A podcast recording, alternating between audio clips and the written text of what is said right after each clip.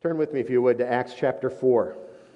Acts chapter 4, we're beginning at verse 32. We're going to read through chapter 5, verse 11 for this next section of the story of the early church. Listen to the word of God.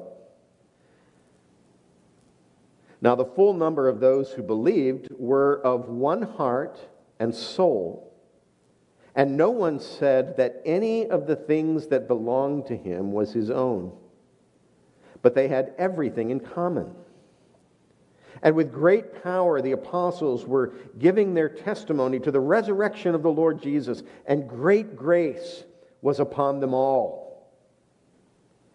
There was not a needy person among them. For as many as were owners of lands or houses sold them and brought the proceeds of what was sold and laid it at the apostles' feet, and it was distributed to each as any had need. Thus, Joseph, who was also called by the apostles Barnabas, which means son of encouragement, a Levite, a native of Cyprus, sold a field that belonged to him, and he brought the money and laid it at the apostles' feet. But a man named Ananias, with his wife Sapphira, sold a piece of property, and with his wife's knowledge, he kept back for himself some of the proceeds and brought only a part of it and laid it at the apostles' feet. But Peter said, Ananias, why has Satan filled your heart to lie to the Holy Spirit and to keep back for yourself part of the proceeds of the land? While it remained unsold, did it not remain your own? And after it was sold, was it not at your disposal? Why is it that you have contrived this deed in your heart? You have not lied to men, but to God. When Ananias heard these words, he fell down and breathed his last. And great fear came upon all who heard it. The young men rose and wrapped him up and carried him out and buried him. After an interval of about three hours, his wife came in, not knowing what had happened. And Peter said to her, Tell me whether you sold the land for so much. And she said, Yes, for so much. But Peter said to her, How is it that you have agreed together to test the Spirit of the Lord? Behold, the feet of those who have buried your husband are at the door, and they will carry you out. Immediately she fell down at his feet and breathed her last. When the young men came in and found her dead, they carried her out and buried her beside her husband. And great fear came upon the whole church and upon all who heard of these things. So reads the Word of God. This passage begins with such power and grace and finishes with such fear and concern. In his commentary on the opening portion of this passage today, John Calvin wrote these words. He said, We must have hearts that are harder than iron if we are not moved by the reading of this narrative.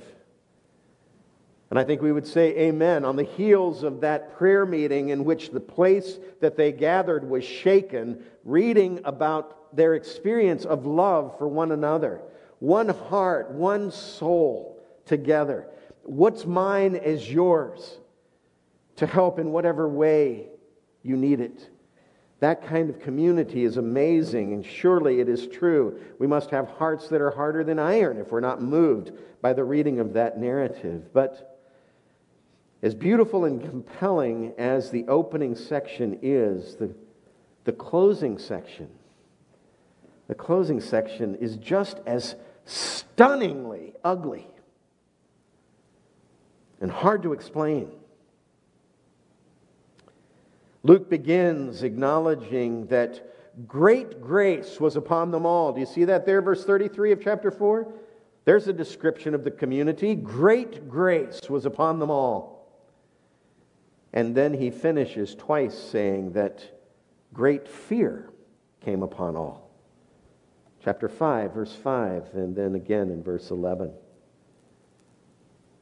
Now, this wasn't necessarily a bad fear.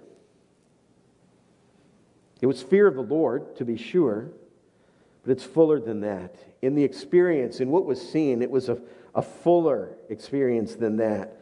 The scenario in which it arose, this fear, fear of the Lord, included more than just that. It was a frightening circumstance. Imagine being present and seeing the man drop dead, and then three hours later, his wife, the same. And it happened at a joyful time. Setting that as the backdrop, as the context. A joyful time that just turned on a dime into something vastly different. I will always remember my first Thanksgiving in ministry. It was 1987. Don't calculate the years uh, that it's been since then. It was Thanksgiving, 1987. I was 26 years old, and I had always loved that time of year, Thanksgiving. In recent years, it had become and remains, obviously, the anniversary of Jean's and my engagement. We were engaged on the eve of Thanksgiving way back in 1982, I think. Um, but that year, we were expecting our first child. And I was six months into my ministry assignment, the first expression of vocational calling in my life. But at about 9:30 that morning, the phone rang. Sudden reversal. It was one of our elders at the church where I was serving. I was the only pastoral staff member in town whose phone number he had handy. He had just come home from the store to find his wife lifeless in the bedroom. She had died of a massive heart attack in the few minutes that he had been away that morning. So I spent the rest of the morning and early afternoon alone with him until his family arrived. It was painful, it was bewildering. What do I have to say to this man, more than twice my age, whose marriage was older than my life. But the Lord was with us that day. It's a sudden reversal. But even in the pain and hardship and ugliness of that moment, we were aware of his presence and his power. That kind of sudden shift is what we're seeing in this passage this morning. Great grace was upon them all, joy in the relationship with one another. And then suddenly, death. This passage comes in three parts. You can see them there in your bulletin. First is the description of the uniquely selfless love for one another that characterized this new covenant community here. That's the finish of chapter 4, verses 32 to 35. And that's followed, secondly, before the chapter even ends, with a positive example of this love in the life of one particular man. That's, that's Barnabas. And this is the way Luke does it, and we'll see it happen over and over again. Little vignette that introduces somebody that, as the story progresses, ends up playing a big role. And here's the first one we see with the appearance of Barnabas at the end of uh, chapter 4 as a positive example of this love relationship that was going on in this body. And then it finishes with what we'll say is a dual example from one household where this love was notably absent. That's verses 1 through 11, chapter 5. But in all of it, there is the presence of God uniting, enabling, even protecting his people through the ministry of his Spirit. That is present throughout. As we were talking about this in our preaching team this week, we, we were struck by the fact that what the, the people prayed for at the end of last week's passage, there in verses 30 and 31 of Acts chapter 4, they're, they're, they're asking in that prayer for God to keep doing what He's doing and for them to be strengthened with boldness. And they are strengthened with boldness, and we can see that in this text. And then the great works that God is doing continue on, picking up in verse 12 of chapter 5. And so we've got this story of the life of the church experiencing the answer to their prayers in real time, tucked in between their boldness being granted, as is recorded in verse 31, and the, the, the, the signs and wonders that God is doing in and through them, beginning in verse 12 of chapter 5. So this vignette is stuck in the middle. And we get a taste of life in the local church at that time. And so let's walk through this story in these three steps that are listed there for you in your bulletin and see something of their experience and understand something and perhaps learn something from the great reversal that happened as chapter 5 opened. So, first, the uniquely selfless love of this new church. Life in the church, this is what it's supposed to look like. Not, not long before the events that we're reading about right here, just a matter of weeks before, Jesus had said to his disciples in the upper room on the night that he was betrayed these words John 13, verse 35 By this, all people will know that you are my disciples if you have love for one another. It's your love for one another that's going to make you convincingly my people. It's going to show people that you are my people. Now, in today's passage, we see what that looks like. Verse 32 the full number of those who believed were of one heart and soul. They loved and treasured the same things the kingdom of God, the person of God, the work of the Spirit, the word of God, the message of the gospel that they were charged to proclaim. Their hearts pulsed together in those loves. The first commandment was being realized among them. They were loving the Lord their God with all of their heart and soul and mind and strength. They were loving everything about Him, everything about His work and they were basking in the glow of his glory, unified with one another in this calling. Verse 32 continues And no one said that any of the things that belonged to him was his own, but they had everything in common. This new church community loved one another so much that they voluntarily offered up whatever they had to assist anyone who was in need. We talked about that before, but what a picture that is of what Jesus has done for us. Giving up who he is for us. Now, let's understand what that means. That doesn't mean that he became any less God. It doesn't mean that he was any less of a man or even a different kind of man except that he was unfallen. But Jesus laid down his life for us. He took on human flesh that he might become a suitable sacrifice for our sins, in addition to being a sufficient one as fully God. And now we see that sort of love and devotion reflected in this community of believers, where everything I have is available to you for your need. While the apostles were giving their testimony, the text goes on to read, to the resurrection of Jesus Christ with great power, verse 33, the owners of lands and houses sold them and brought the proceeds and laid it at the feet of the, of the apostles. They laid it there at their feet to address those needs as they arose, anyone that anyone had. This reminds me of Deuteronomy 14 and 15. Do you think about that? We just studied that uh, before COVID began. Do you remember that we actually had a season together before COVID began? Do you remember those days? Reminds me of that text where Moses told Israel that if they honor the law as it addresses giving, and he addressed that at the end of Deuteronomy 14, Deuteronomy 15 then opens saying in verse 4 that there will be no poor among you.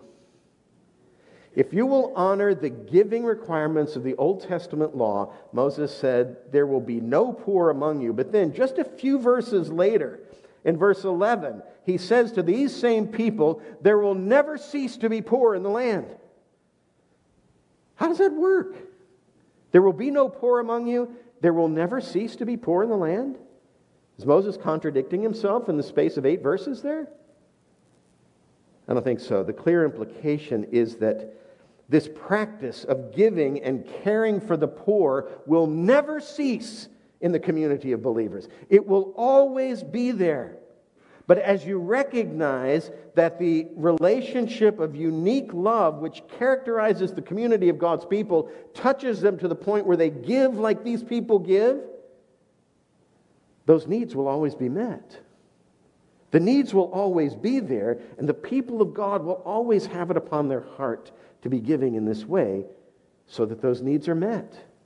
In effect, then you have no poor among you, even though the poor will always be with you. It's not a problem that you're going to solve and move on. It's a problem you're constantly going to be addressing as the people of God. This exercise will never cease. But as you recognize that the relationship of unique love, which characterizes the community of God's people, is both developed and displayed then by a heart of generous giving, trusting the Lord together to be their provider, and then seeing Him provide through one another, through this shared experience of the church that just deepens their love for one another and their devotion to God who continually meets their need. The needs of all will be addressed to the praise of God's glory. That's what was happening in this young Jerusalem church. That's the amazing picture, the uniquely selfless love of the new church that was being enabled by, indeed was a, a testimony to the presence of the Spirit of God with them. And as a result of that, then, the context is set for us to meet for the first time a man who will become a prominent figure in this community, even as it moves beyond the confines of Jerusalem. That man is Barnabas. We read here in verse 36 that he is a Levite from Cyprus whose name was actually Joseph.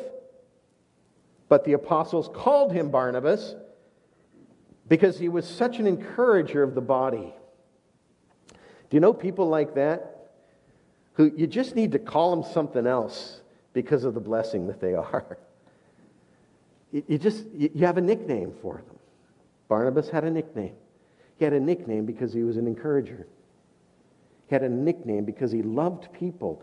And somehow Joseph didn't fit anymore.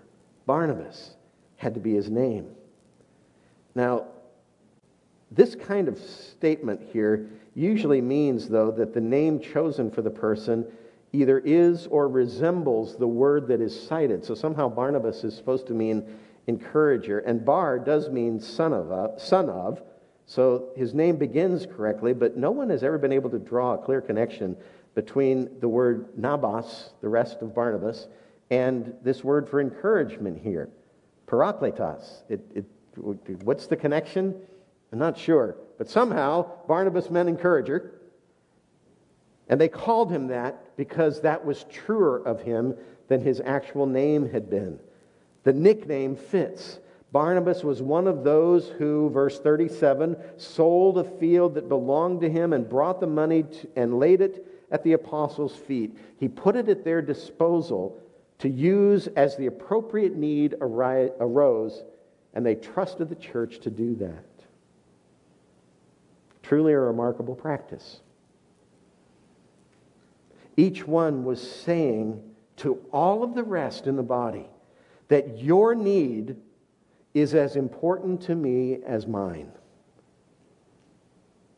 Let that sink in. Do you know anyone whose need is as important to you as your own? There are some people, right? But I guarantee you, if there's a name or face that comes to mind, it is so likely that that's a person in your immediate family who's having a season of pronounced need or who is dependent on you in some way, where your need, their need, is as important to you as your own, and you'll sacrifice anything to meet that need. But that's a pretty unusual need, isn't it? Any need that might have caused you to need outside help is something that is important enough to a brother or sister in Christ that they will actually meet you in that need. That's the kind of relationship that's being talked about here.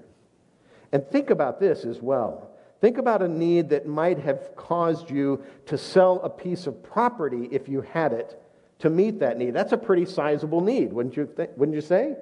If you're going to get to the place where you're going to sell property because of a season of need and you're going to need that to get through this time, that's no small matter. But that's the kind of need that was being met by brothers and sisters in the body of Christ. You have a need. I've got a piece of property over here. That pretty much matches your need. Let me sell that, and the proceeds of that can go to you to cover this issue that you have. Wow. I'll sell my property to help you meet your need if you have no other means of meeting it. This isn't common ownership, by the way, folks. Some people try to talk about this as some form of Christian communism or socialism. It's not that at all. It's an entirely voluntary process. And the way that the passage is worded is as the need arose, we'd look around and, and find a way to meet that need. It wasn't, it wasn't that everything was cashed out and put into a common coffer and everybody just drew from that to live on. Everybody's still living in their own homes. They gathered in one another's homes. We read that in the text. So this is just something that they would do as the need arose in the body. They'd respond to it in real time. This wasn't an, an organizational or administrative nightmare that was going on here. This was just active love. You have a need? I got a solution. Praise God. He's supplying through us, and He's knitting us together in community.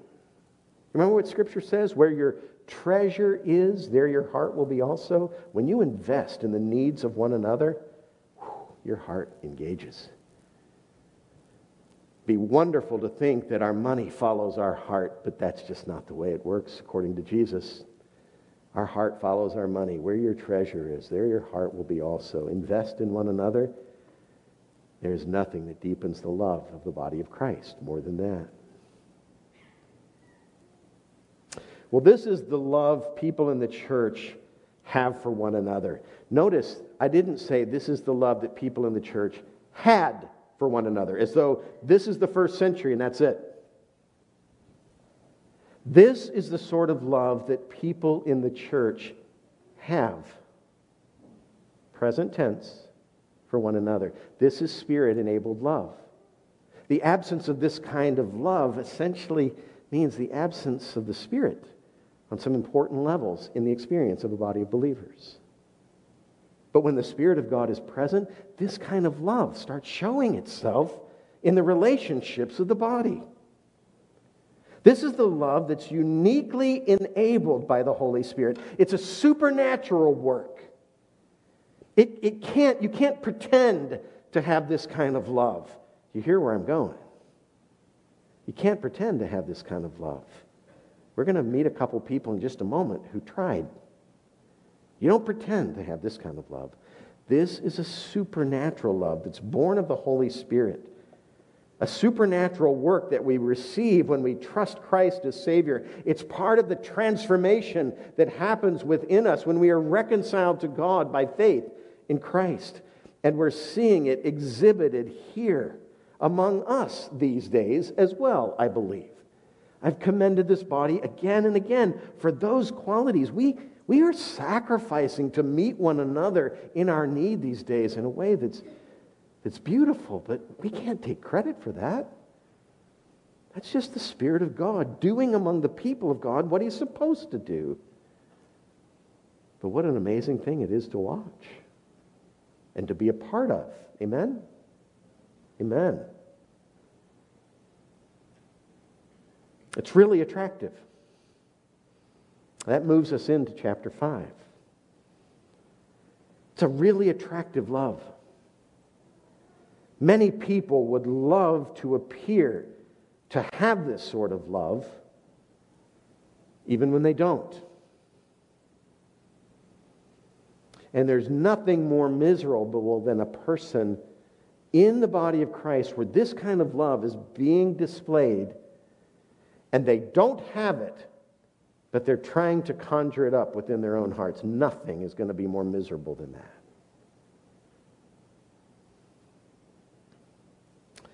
So many people would love to have this sort of love when they don't, and two of those people lived right here in Jerusalem at this time. And this is where this, the, the, the story suddenly turns ugly, perhaps. But there is something in this story. There is something in it to respect and appreciate. You might find yourself there even as you read it. It's like, that is stunning. If you put yourself in the place of being one of those who was standing by watching this scene develop, it, it's overwhelming, it's dizzying. But then there's also something in there which seems right and respectful, but what in the world is that? Something you might even be thankful for. Let's walk through the story and see if we find it. Chapter 5 begins A man named Ananias with his wife Sapphira sold a piece of property, and with his wife's knowledge, he kept back for himself some of the proceeds and brought only a part of it and laid it at the apostles' feet. Now, we could read this again. We read it just a moment ago. We could discover from this conversation as we progress through it that the problem here wasn't that this couple kept some of the proceeds for themselves. That wasn't the problem. They were free to do that. In fact, they were free not to sell their property at all. There was nothing incumbent upon them. This is one of the ways we know that this wasn't some sort of a governmental system, but a voluntary act spontaneously generated among this body of believers through the ministry of the Spirit. Peter says to them, You didn't have to do this. You didn't have to give all of the money. You didn't even have to sell the property to give any of the money. They were all free to do that if they chose. By the way, isn't that the cutest little squeak you've ever heard? That's my grandson. He gets into the message.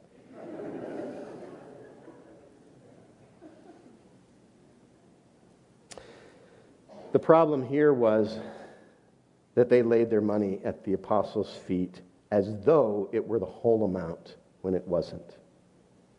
That's what happened. They lied to the Holy Spirit. That's what verse 3 says.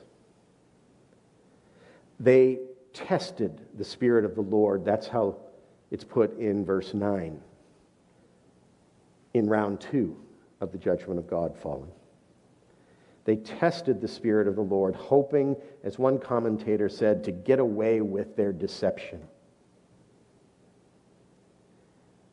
This couple wanted to appear to be loving and generous and compassionate without it costing so much. Such an action makes it clear where your affections lie. It makes it clear what your highest priority is. It makes it clear who it is that you actually love in this whole transaction. It changes that slight action of withholding some and pretending that it's all, changes entirely what's taking place here into something utterly unlike what was actually happening. This isn't imitating the love that was present in the body and, and finding a near miss. This is a reversal into something that is unrecognizable from the place of that love. What is this? There's not even a word for it. The text calls it theft, the text calls it stealing. But that barely captures this because it still doesn't get at the heart, the motive behind it. Plus, what does it say about the concept of the God that you're serving if you think he wouldn't be aware of this deception? We rarely talk about Ananias and Sapphira's concept of God while we talk about the sin that they engaged in. But that's got to be foundational. It's not just a violation of the couple of the commandments on the second tablet, it's a violation of the first commandment.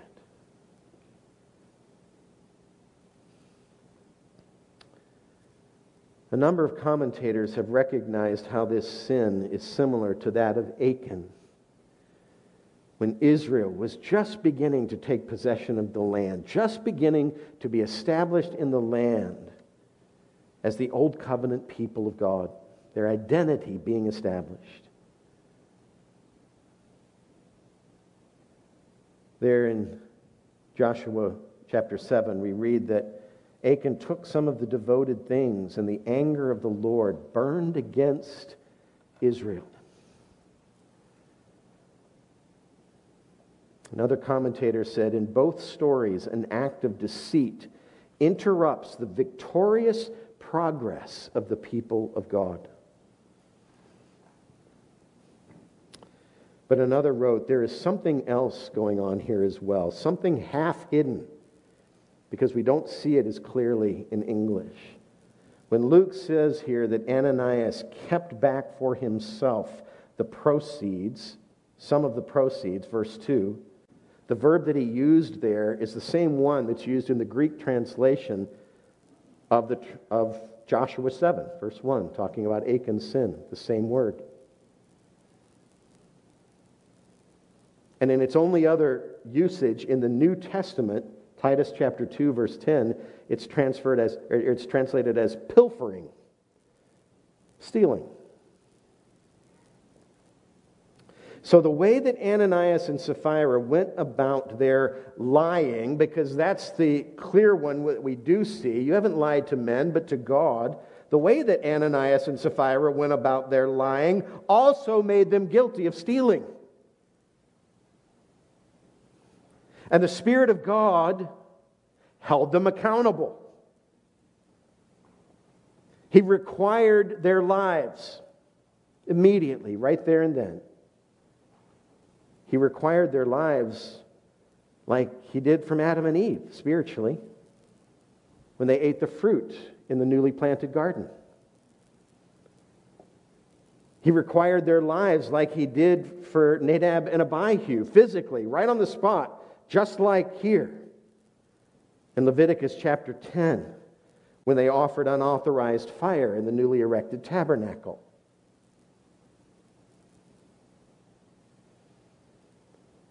Verse 11 then summarizes, and it was then that great fear came upon the whole church and upon all who heard about these things. That fear was the fear of judgment, surely. But it was the fear of God saying, wait a minute. God is present among us. So when we read, great fear came upon the whole church and upon all who heard these things, we can surely understand why this is stunning. And even if it was exclusively that healthy, reverent fear of the Lord that these people felt, and surely it was to some, but surely it wasn't to others. It would have been like what happened after Jesus described his body as true food and his blood as true drink in John chapter 6. Do you remember that extended dialogue with the religious leaders? And it got to such a gruesome point that that's what Jesus was talking. My, my body is true food, my blood is true drink. Unless you eat my flesh and drink my blood, you can have no part of me. And it was stunning. And John recorded that many of his disciples turned back at this point and no longer walked with him. It was shocking, it was fearful what they had just heard. Something similar likely happened right here. So the question is how can we say that there's something to respect and appreciate here? How can we say that there's something perhaps even to be thankful for here? Hard as this scene was, it is a reminder of something that we can never forget, something we cannot afford to forget, something that we cannot let one another forget. And in that, we can be thankful for this scene.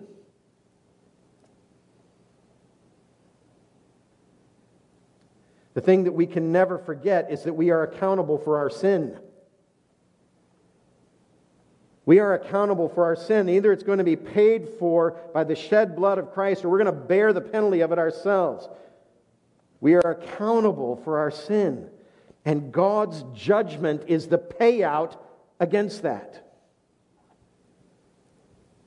The only reason God's judgment does not fall on us because of our sin is not because God is unjust and doesn't punish our sin, it's because his judgment fell on Jesus.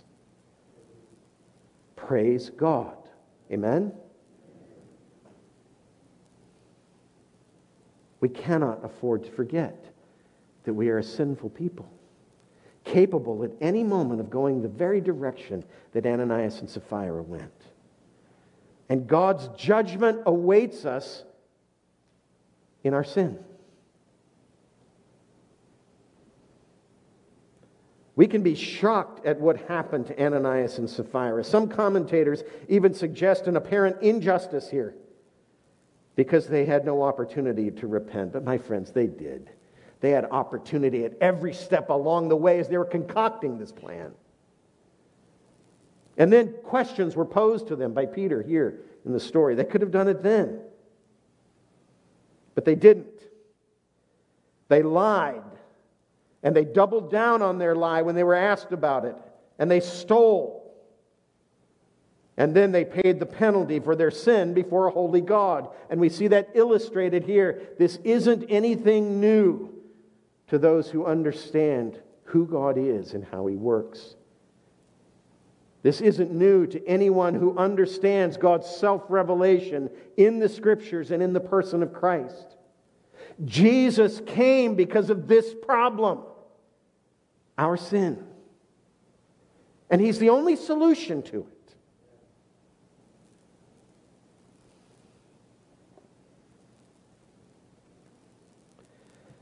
I believe the great fear that came upon all who heard it was probably most immediately a fear of judgment, which is part and parcel of our fear of God. The God who blesses with a salvation beyond our imaginings is actually saving us from something. He's saving us from the outpouring of his wrath against sin. And how great is a God who provide saving grace to those who believe, and does not leave us under his judgment. But what an amazing picture it here is here when we see it played out. And what a right sort of fear it strikes in our hearts. A genuine fear of God that, yes, is definable as that healthy, awful worship of God. Awful, awe filled worship of God. But, oh, friends, it's more than that. It is a genuine, deep, trembling fear of the justice and judgment of God. Equally a manifestation of his holy and righteous character.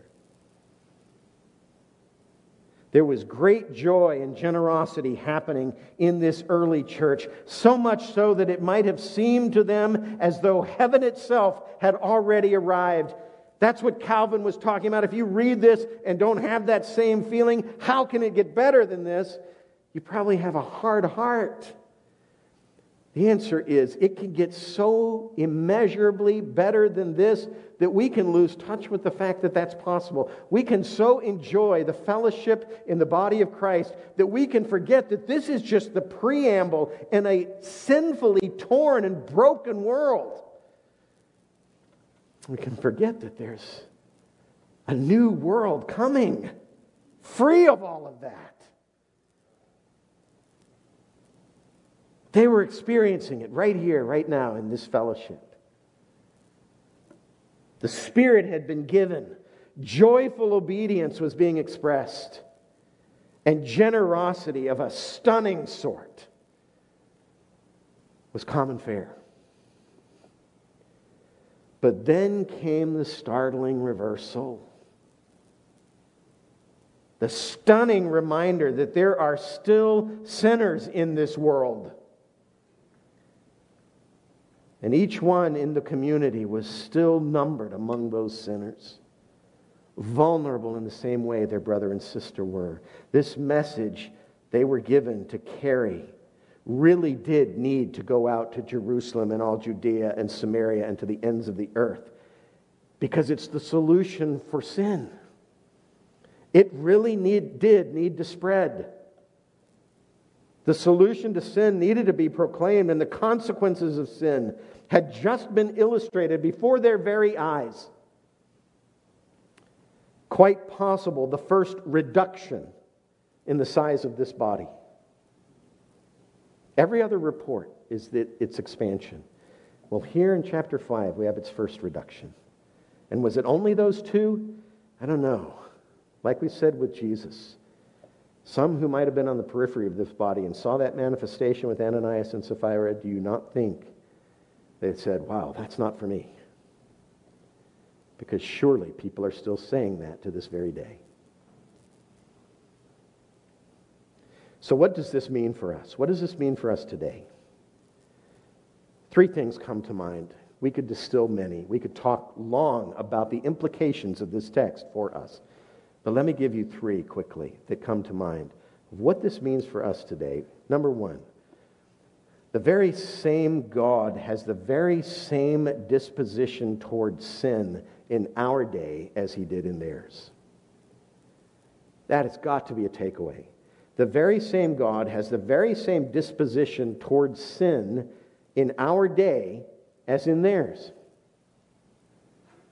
And even if he withholds immediate dispensation of his justice,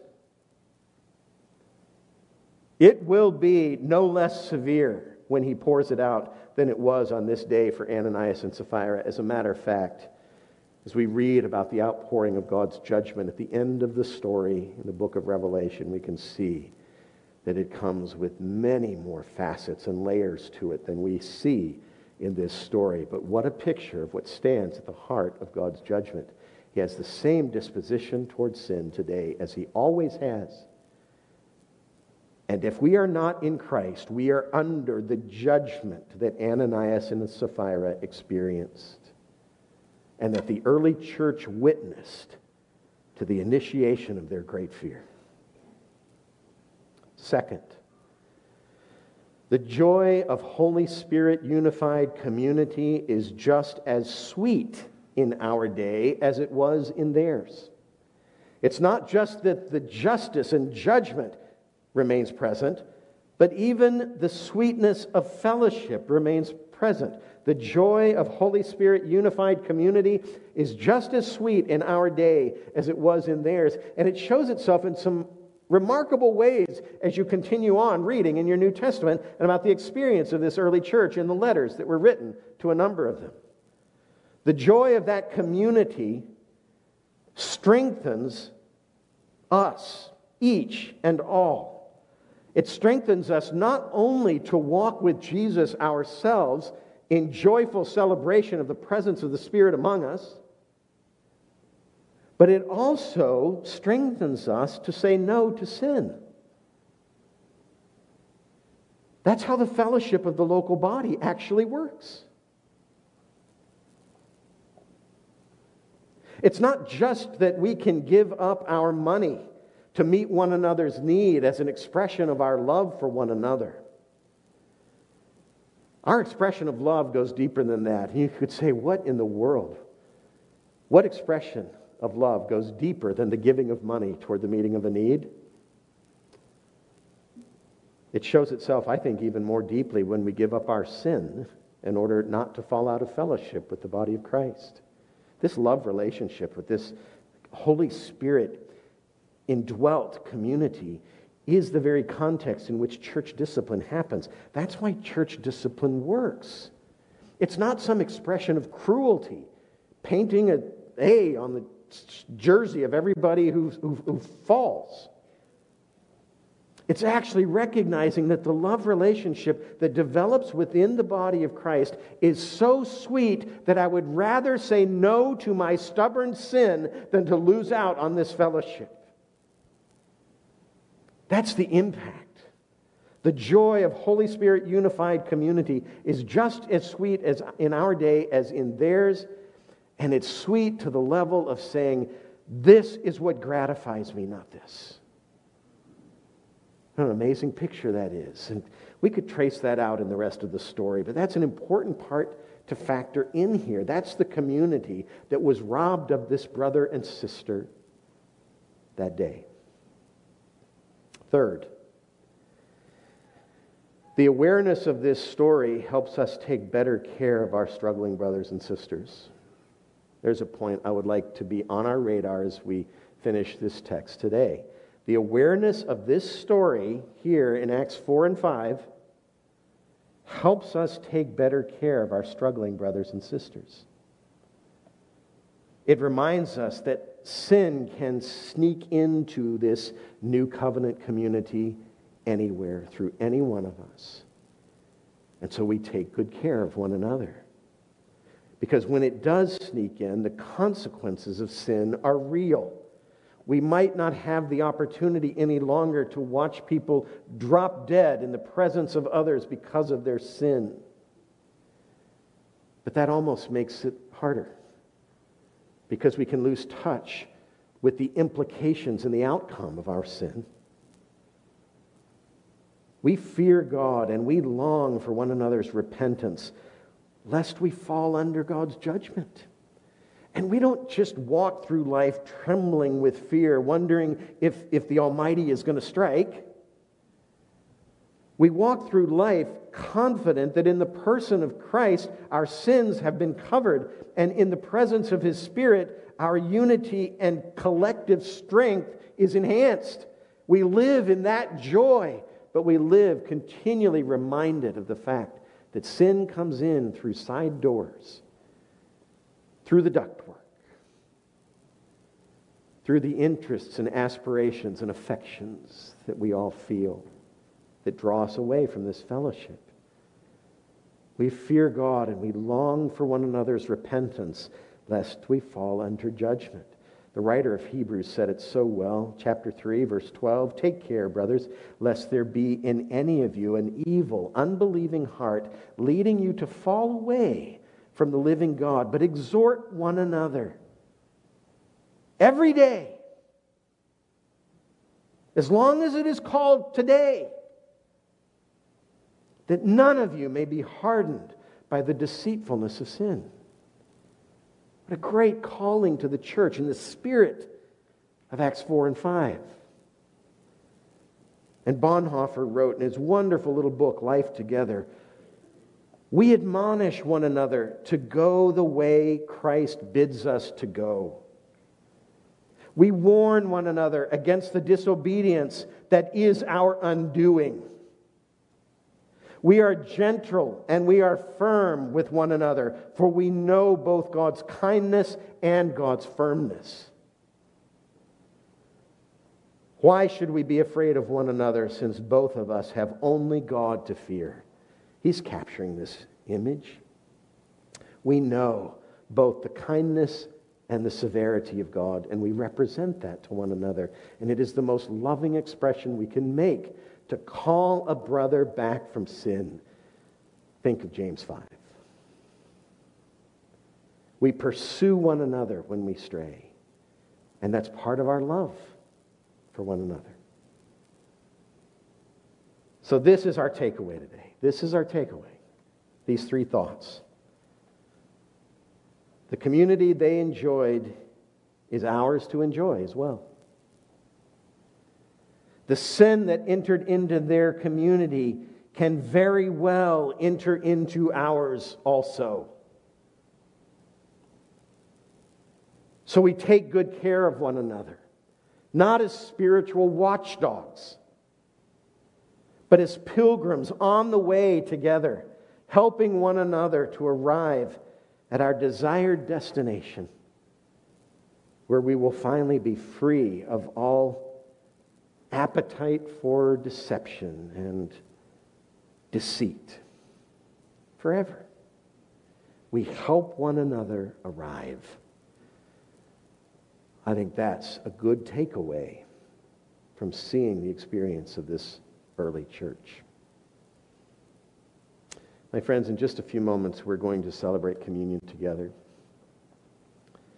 We're going to remember the body and blood of the Lord that has reconciled us to God Himself and who has placed us into this body.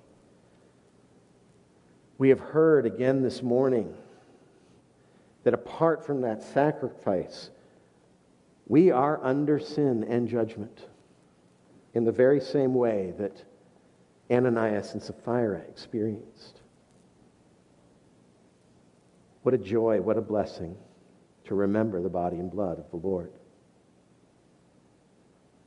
It's a reminder not only that each of us is reconciled to God by faith in Christ, and therefore I would urge only those of you who have trusted Christ as Savior to participate. But it's also a reminder that we have been united into one body and that collectively together we are acknowledging communion. We are communing together with God and with one another through the work of Christ. We're remembering that we are the body of Christ, that we receive his flesh and his blood as payment for our sin and as reconciliation to God in him. I'm going to pray, then we're going to hear some music for just a few moments. That will give you opportunity to go to a common area, whether the lobby here or uh, outside of the gym into the building um, or out in the hallway in the educational wing to get communion supplies and then come back to your seat and then we will participate in this act of remembrance together. Let's pray. Oh, Heavenly Father, do this work in us and among us, I pray. Help us to hear and resonate with all that's going on here in this text the joyful, unified, unselfish fellowship that these believers were experiencing. And in the midst of that, the reminder of the severity of your judgment against sin and our need to be in Christ. Father, if there is anyone here this morning, who hasn't trusted Christ as Savior, I pray that even now you would move in their hearts by the ministry of your Spirit, calling them to saving faith and belief, cleansing them from their sin. And I pray, Father, that such a person would feel very free to participate with us in this act of remembrance. But for those, Father, who for any reason are holding out, I pray that you would give them judgment sufficient to let these elements pass that they might not eat and drink judgment to themselves. In Jesus' name we pray.